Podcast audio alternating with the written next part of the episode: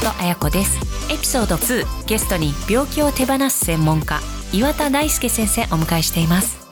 これまでのお話の中で岩田先生は過去の出来事や現状の捉え方変えちゃいましょう。そうすれば心も体も今よりぐっと改善される。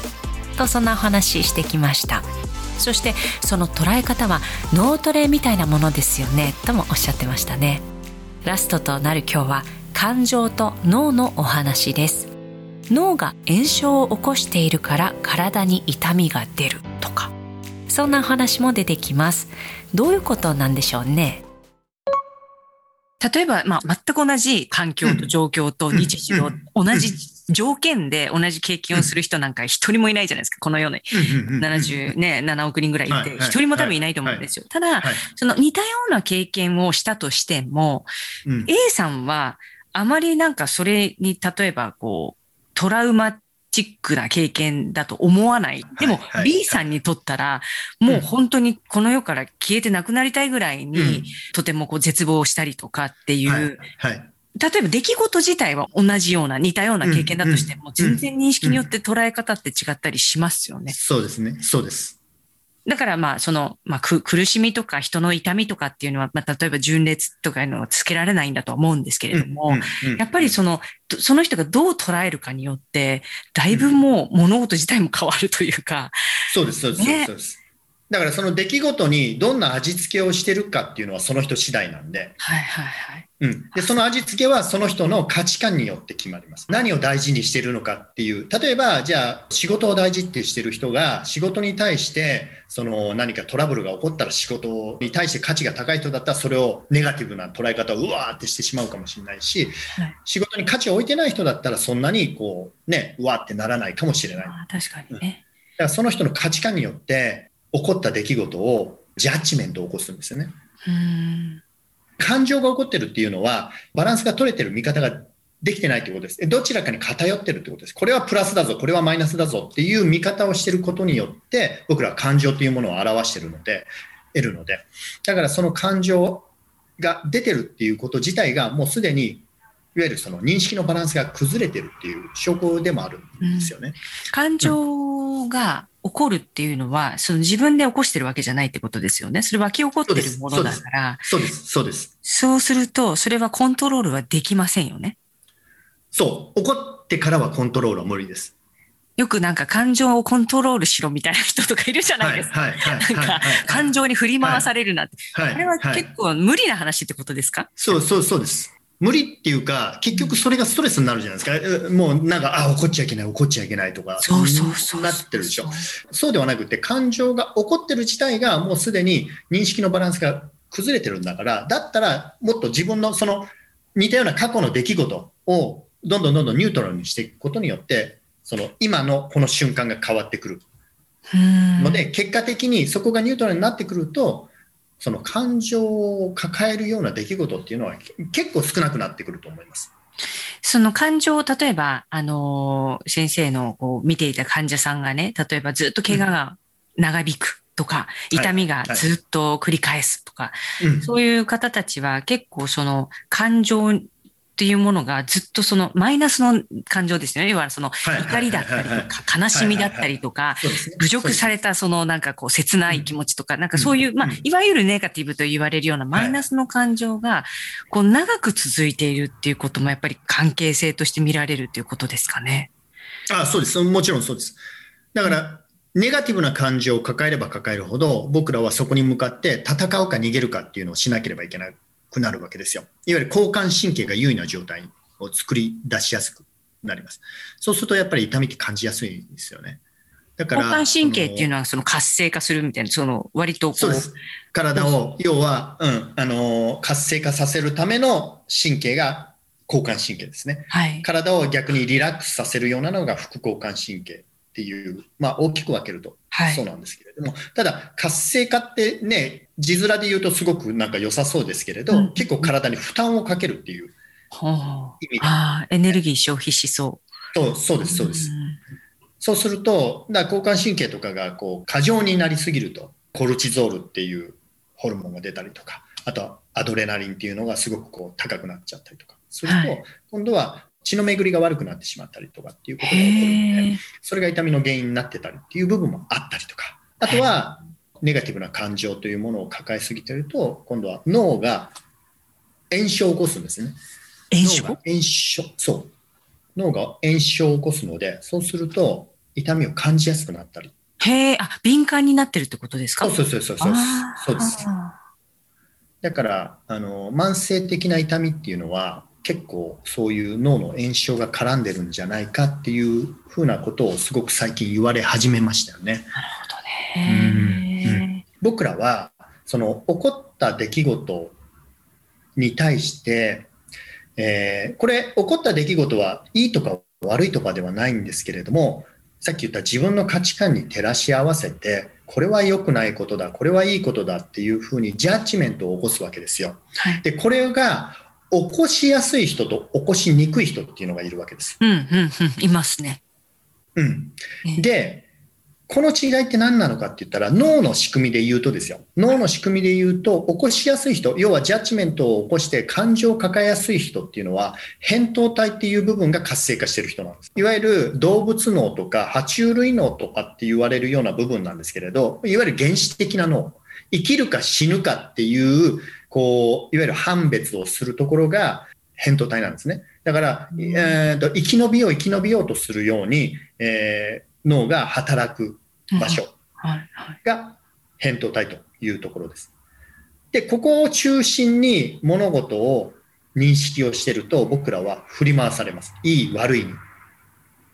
ではなくって人間ってそこから進化をして、いわゆる大の進出っていうやつですね。大の新皮質っていうものを手にして、いわゆる人間として行動がちゃんと理性を働かせてこう動けるようになったわけですよ。でそうした時に特にその人間の前頭前野っていうところがちゃんと働く人は客観的に物事を捉えられるわけ。つまりそこのいわゆる感情的にあまりならずに進む。だけれど扁桃体中心に生きている人っていうのは非常に感情的に振り回されるわけです。うん、でこの違いは何なのかって言った時にいわゆる扁桃体ってさっきも言った通りその生存するための仕組みなんですね。生きるための。つまり、生きるために生きてると、そこが発火しやすいということです。わかります？はい。日々、もう何の目的もなく、目標もなく、ただ流されて生きていく。生きるために生きちゃってる人だと、扁桃体中心に感情脳が働いて振り回されちゃうよそれによってお知らせとして様々な症状が人生の中にさらに起こり続けるわけです。で、ポイントは前頭前野を中心としてより客観的な物事を見れる自分になるっていうことなんですけど、これってどういう時にじゃあこの前頭前野が働くかっていうと、要は自分の人生が要は反映させるために反映させる、より豊かにさせるために、自分の人生をより花開かせるような、いわゆる目的意識を持って生きてる人っていうのは、前頭前野を中心としたその脳の活動に変化をしてくるわけですよね。うんつまり人生の中で目的意識、えー、自分の人生で何が大切なのか、そして自分の人生で、えー、どういうことをしていきたいのか。うん何のために生きてるのか。何のために生きてるのか。何のために生まれてるのかっていうところを、これは誰もがあるんですよ。誰もがあるんですけれど、いや、私そんなのないですっていう人が多いですけれど、そうではなくて、誰もが持っている、そのさっき言った価値観の部分に非常に深く関わっているんですけれど、何のために私は生きているのか、そして何を花開かせたいのかっていうところにフォーカスをして日々の生活を送っていると、いわゆるそういうディストレスが起こりにくいっていうことなんですね。その前、前頭前野ですか？全脳の部分が活性化するってことでうんはい、活性化するってことです。で、より物事を客観的に見れる。プラスもマイナスも両方を受け入れられるということになります。それは、もともと、なんかこう、例えば扁桃体優位とかそういうことはあるんですか？例えば子供の時は扁桃体優位とか、なんか、いやいやいやいや。みんなほとんど同じ。なんですか？同じです、同じです。うん、だからこそ、それを、これはもうトレーニングで変えていくことができるわけですよ。なるほどね。うん、自分の人生の意味合いを見つけ出して、私これをやってる時に、やっぱりエネルギーが湧いてくるとか、ね、これをやってる時は私もう時間を忘れて没頭できちゃうわっていう、そういう何かが必ず誰しもがあるはずなんですね。それを人生のその生活の中の中心にしていくっていうのはすごく大事なことなんですよ。だけれど、日々の生活で家と会社、もしくはどっかとの往復のみで、なんとなく生きちゃってて、生きるために生きちゃってるような場合だと、それが、いわゆる返答体中心になってしまう。で、起こる出来事をジャッジメントを起こしやすい状態になる。まあ、すぐいいか悪いかってことで、こう判断して。そうです。はい。それによって感情が湧き起こって、まあ、いわゆるそのネガティブっていうような感情にこう支配される。そうですね。はい。そうです。へえ。それが一つね。つそれが一つ。いわゆるその脳の使い方。それはもうその自分の人生で目的というか自分のその、まあ、やりたいことだったり、まあ、そこまでね、こう何かを成し遂げて、こう爪痕を残してとか、そういう大きなことではなくて、うん、ではなくていいです。自分がこの、この、この地球上のこの瞬間に生まれたんだから、せっかくなんだから、これを、こういうことがやってみたかったとか、そういう本当にこう、なんかちっちゃな喜びということですね。そうです、そうです。そうです、自分が本当に満たされる。その、誰かみたいになりたいっていう、そう、そういうことではなくって、自分がこれをやってるときは、もう本当に、あの、心底ここにフォーカスをできるとか、あと、こういうことだったら私全然もう、あの、自分から動けるんだよねっていうようなことだとか、そういう部分を誰しもが持ち合わせてるはずなんですよ。それをあの最高価値というふうに言うんですけれども、その最高価値にその生きるというか人生を組み立てていくことがすごく重要ですね。そうすることによって、いわゆるその前頭前野を中心とした脳の活動に変化をしてくるわけです。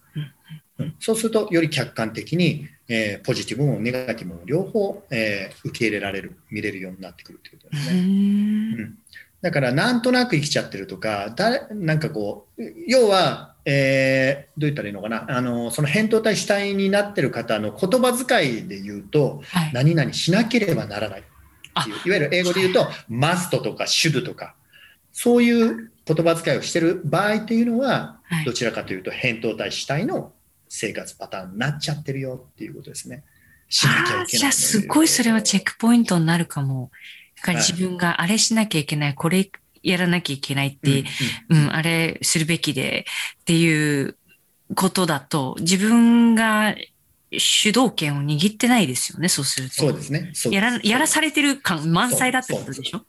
外側に、外側に振り回されるディストレスだっていうことです。はあ、わかりやすい。あ、そっか。じゃあ日常生活で、その自分がどんな言葉を発して、どういうふうな考え方をしてるかっていうのは、やっぱ客観的に見る必要があります。チェックする必要がありますね。そう、そういうことです。はいはいはい。そういうことですね。人生を組み立てている前頭前野。この部分を中心に脳を動かしましょう。そのためにはこれやらなきゃいけないああしなきゃいけないというような外側から来る自らが作り出している圧力みたいなものに気づくことですよね。本当に自分が心を動かされるものは何なんだろう？自分は本当は何をやりたいんだろう？これを常に自分自身に聞いてみてください。生きる喜びは誰にでもあるものだからということなんですね。まあよく言う自分を変えられるのは自分だけとはまさにこのことですよね。それはもっと言うと今の自分だけが自分を変えられるとも言えるかなと思います。過去何があろうとどんなことが起きようと今の自分の見方捉え方によってどうにでもなるしどうにでもできるということなんですよね。岩田先生自分を生きるヒントシェアしていただきどうもありがとうございました。岩田先生のご活動はブログや各 SNS でチェックしてみてください。概要欄にも載せておきます。さあ BU 次回もゲストをお迎えしてあなたを生きるヒントお伺いしていきます。登録お気に入り励みになります。コメントやメッセージお寄せください。詳細概要欄に載せておきます。ここまでの相手は宮本彩子でした。どうもありがとうございました。